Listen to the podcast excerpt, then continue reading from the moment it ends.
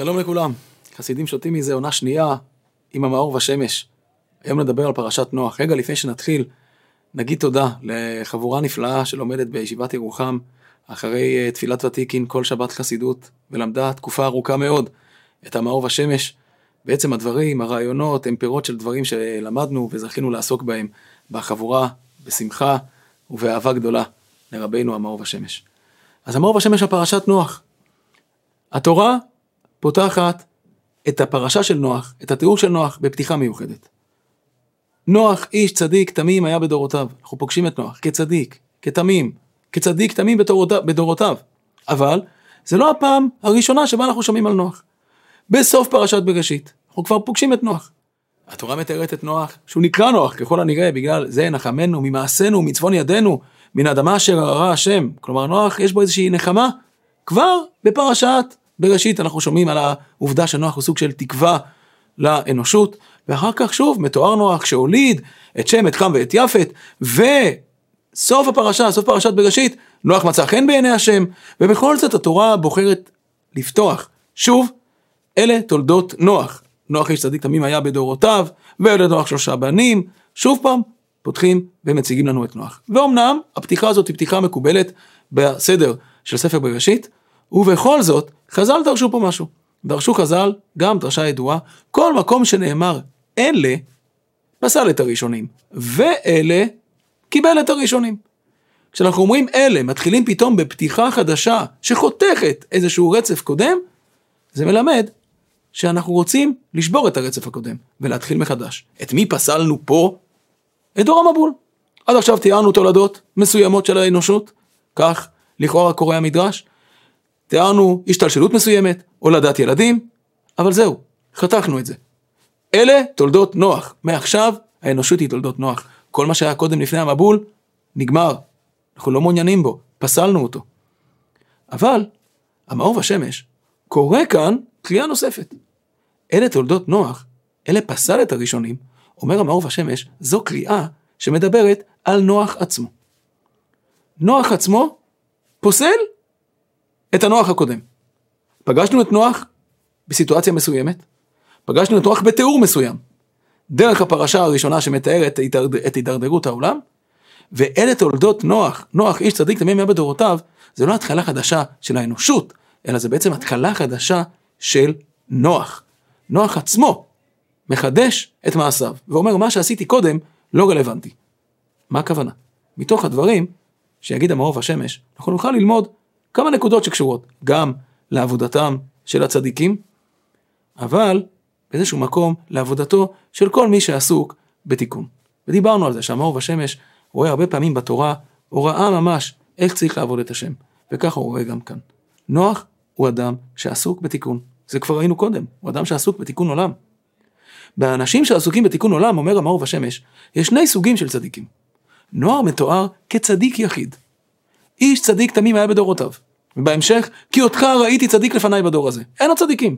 נוח הוא בודד. הוא חי בעולם שהוא שממה מבחינה רוחנית. אבל יש תקופות שהן לא כאלה. יש תקופות שיש צדיק, יש אנשים שעובדים את השם, ומוקפים באנשים אחרים שעובדים את השם.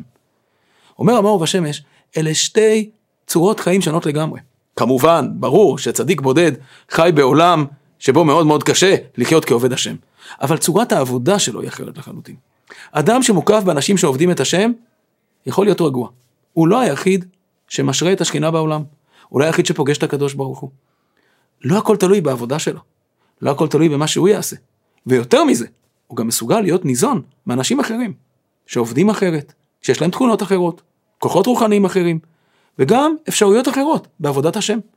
אדם כזה הוא גם לא בודד, כי הוא מקבל את האנרגיה הרוחנית שלו, את הכוחות הרוחניים שלו, מאנשים אחרים, אבל לא רק במובן של הכוח, אלא גם במובן של העובדה שהוא פוגש יכולות אחרות, זוויות אחרות, וניזון רוחנית מאנשים שעובדים את השם באופנים אחרים. אדם כזה יכול להיות רגוע. לא כל העולם מוטל עליו. יש בעיות שהוא יודע שהוא לא יכול לתקן, אבל אנשים אחרים שלידו יכולים. אני יכול לתקן את מה שמתאים לי, ואת מה שעבודת השם שלי מסוגלת לשפר. אני רגוע, כי אני יודע שיש מישהו אחר, שעל תחומים אחרים הוא ייקח את האחריות. אני גם רגוע מבחינת המתח הרוחני שלי, כי באיזשהו מקום אני גם יודע שהוא מטפל בזה, ואני גם יכול להסתכל עליו ולהיות ניזון ממנו. אבל זה, איש צדיק, או כל עובד השם, שחי בסביבה רוחנית, פוריה. נוח הוא בודד. וכשאדם בודד, כל הידיעות האלה שתיארנו לא עומדות לזכותו. הכל תלוי בו. קודם כל הוא עובד לבד, והעולם תלוי בו, והוא צריך לתקן את העולם. אין לו גם במי להיעזר. אין לו ממי ללמוד. אין לו ממי לקבל. אין לו איך להתחדש. כשיש לידי אנשים אחרים, אני זוכה להתחדש דרך מה שאני רואה אצלם. כשאין, הכל תלוי בי. ולכן, אלה פסל את הראשונים. נוח, שעסוק בתיקון, רואה שהוא לא מצליח. הוא רואה, קראנו עליו פרשה הקודמת, שכבר נוח מנחם את העולם, ונוח מצא חן בעיני השם. אבל הפרשה שלנו נפתחת ואומרת, העולם ממשיך להידרדר. הקדוש ברוך הוא רוצה להביא מבול על הארץ. מה עושה צדיק כזה? מה עושה אדם שהוא רוצה לתקן עולם, ורוצה להוביל את המציאות למקום אחר, ורוצה להחזיק את הדור בתשובה, ורוצה גם הוא עצמו להרגיש שהוא חי במתח רוחני, ורואה שהוא לא מצליח. אלה פסל את הראשונים. אדם כזה, אם הוא באמת בוחן את עצמו, מבין שהוא צריך לשנות את הדרך שבה עובד את הקדוש ברוך הוא. באיזשהו מקום הוא צריך להשאיר את צורת עבודת השם הקודמת שלו מאחוריו. הביטוי פסל את הראשונים. לפסול אותה ולחפש דרך אחרת בעבודת השם. כי הדרך הנוכחית לא מוצלחת. אומר מערוב השמש, זה תכונה פנימית אצל נוח, זה לא, זה לא קרה פעם אחת, זה קרה כל הזמן. יש פה אדם שעסוק כל הזמן בתיקון, אבל בגלל שהוא עובד לבד, הוא גם נתבע כל הזמן להיות זה שעסוק בהתחדשות. אם הוא רואה שזה לא עוזר, הוא קם למחרת בבוקר ושואל את עצמו, איך אני יכול עכשיו להתחדש כדי להוביל את העולם למקום אחר. אותה עמדה, אותם שערים שפתחתי יום קודם, אותה עבודת השם שהובלתי ובניתי לא מועילה. אני צריך לייסד משהו חדש. כיוון שאני ממי לקבל, אני עושה את זה לבד. וזה בשני ערוצים, זה גם בשבילי. אם אותו אדם לא ידאג לעצמו להתחדשות, אומר המאור והשמש, הוא עצמו יקרוס. כי הוא חי בעולם שממשיך להידרדר, ואין לו ממי לקבל. אז הוא צריך להיות המנוע הפנימי של עצמו. אבל מעבר לזה, העולם יקרוס. העולם זקוק לו. ולכן, התכונה של נוח היא כזאת שדורשת כל יום באיזשהו מקום להתחיל מחדש. כל יום, כל תקופה, כל נקודת זמן, כשהוא רואה שמה שהוא עשה לא הועיל, הוא נדרש להתחיל מחדש. אלה פסל את הראשונים. אנחנו פותחים עם נוח באופן הזה כדי להסביר לנו שזה מה שקורה פה. יש פה אדם שנתבע כל הזמן להתחיל מחדש. הוא אדם שכל יום שואל את עצמו איך אני בונה משהו חדש, משהו אחר. יש גם דוגמה לזה בתוך הפרשה שהמאור והשמש ככה מוצא ומדייק מתוך הפרשה. אנחנו רואים שהתורה מתארת את נוח בתיאורים שונים. בהתחלה, כבר הזכרנו, נוח הוא צדיק תמים. אבל אחר כך, רגע, רגע לפני הכניסה לתיבה, אומר לו הקדוש ברוך הוא, כי אותך ראיתי צדיק לפניי בדור הזה. המאור והשמש לוכד את, ה, את הדיוק הזה ואומר, רגע, הוא היה צדיק תמים. עכשיו בדור הזה הוא רק צדיק? מה קרה לתמים? לאן נעלם התמים? אומר המאור והשמש, נכון, התמים נעלם. בהתחלה נוח יוצא לדרך בתור צדיק תמים. כשהוא נכנס לתיבה הוא כבר לא תמים. מה השתנה בדרך? פה זה כבר קשור לדברים שהרבה אומרים, אבל המערוב השמש פתאום מצביע על זה, שהקדוש ברוך הוא אומר לנוח לבנות תיבה, וזה לוקח 120 שנה, כותב רש"י, אומרים חז"ל, זה בשביל שהדור שלו יחזור בתשובה. בתחילת הפרשה, נוח הוא צדיק תמים. צדיק תמים זה אדם שעובד את הקדוש ברוך הוא בתורתו ובתפילתו, אבל אין לו באמת את היכולת לפגוש אנשים, לתקן אותם, להבחין בהם ולהחזיר אותם בתשובה. זה צדיק תמים, צדיק תמים זה הצדיק הפשוט הזה. שהעולם באיזשהו מקום מאיים עליו, ואין לו את, ה, את, ה, את החוכמה העמוקה איך להוציא מתוך העולם את נקודות התיקון שלו. אבל כשהקדוש ברוך הוא אומר לנוח תבנה תיבה, רגע לפני שהוא נכנס לתיבה הוא אומר לו תבנה תיבה באופן כזה שיביא אותך במגע עם אנשי הדור שלך. וממילא תאבד את התמימות שלך. לאבד את התמימות במובן הזה אומר המאור והשמש זה לא דבר רע. נכון לרגע זה נראה שהוא מאבד את התום, מאבד את ההליכה עם הקדוש ברוך הוא בצורה שלמה, אבל באמת עבודת השם שלו הולכת וגדלה. הוא מכיר עוד אזורים, הוא מכיר עוד אתגרים.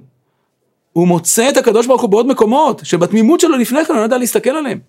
זה דורש איזשהו עיבוד של התמימות, אבל באמת זה הופך אותו מתמים לאדם שמגיע ויודע לתחבל תחבולות, לפגוש את המציאות במעמקים שלה ולנסות להוציא משם את ה... ולמצוא שם את האור האלוקי. ולכן כשנוח נכנס לתיבה, הוא כבר עובר שינוי. מאדם שעסוק בלעבוד את השם, לאדם שעסוק בתיקון עולם. ובשביל לפגוש את העולם כולו, משהו מהתמימות הולך לאיבוד, אבל מביא אותך למקום של מפגש יותר עמוק ויותר מלא עם הקדוש ברוך הוא. שני הדברים האלה קושרים אותנו, נדמה לי, מעבר לעבודה של הצדיק, לעבודה של כל אחד ואחד מאיתנו.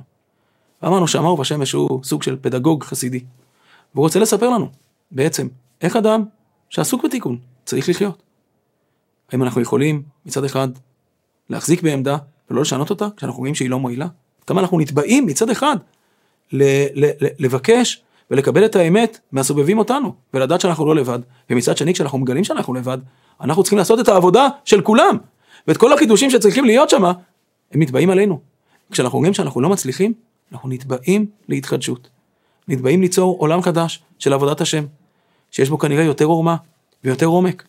לצאת מהתמימות ולבקש את המפגש עם הקדוש ברוך הוא בדרכים חדשות שרגע קודם כנראה לא היינו רואים אותם. אפילו היו נראות לנו אולי לא שייכות. המקום הזה הוא המקום שבו הצדיק והעולם משולבים. האדם הפרטי והעולם משולבים. האדם שלא יתקן את עצמו לא יזכה גם לתקן את העולם. האדם שלא יקדש בעצמו לא יזכה לחדש את העולם. הצדיק צריך לחדש את עצמו כדי לחדש את העולם. העולם ניצל כי הצדיק מחדש את עצמו. שבעזרת השם נזכה לכל האפשרויות האלה, לחדש את עצמנו, לבוא במגע עם העולם, וגם להסתכל על הסובבים אותנו, וליהנות מהעצה, התושייה בעבודת השם שיש בהם. שיהיה לנו שבת שלום.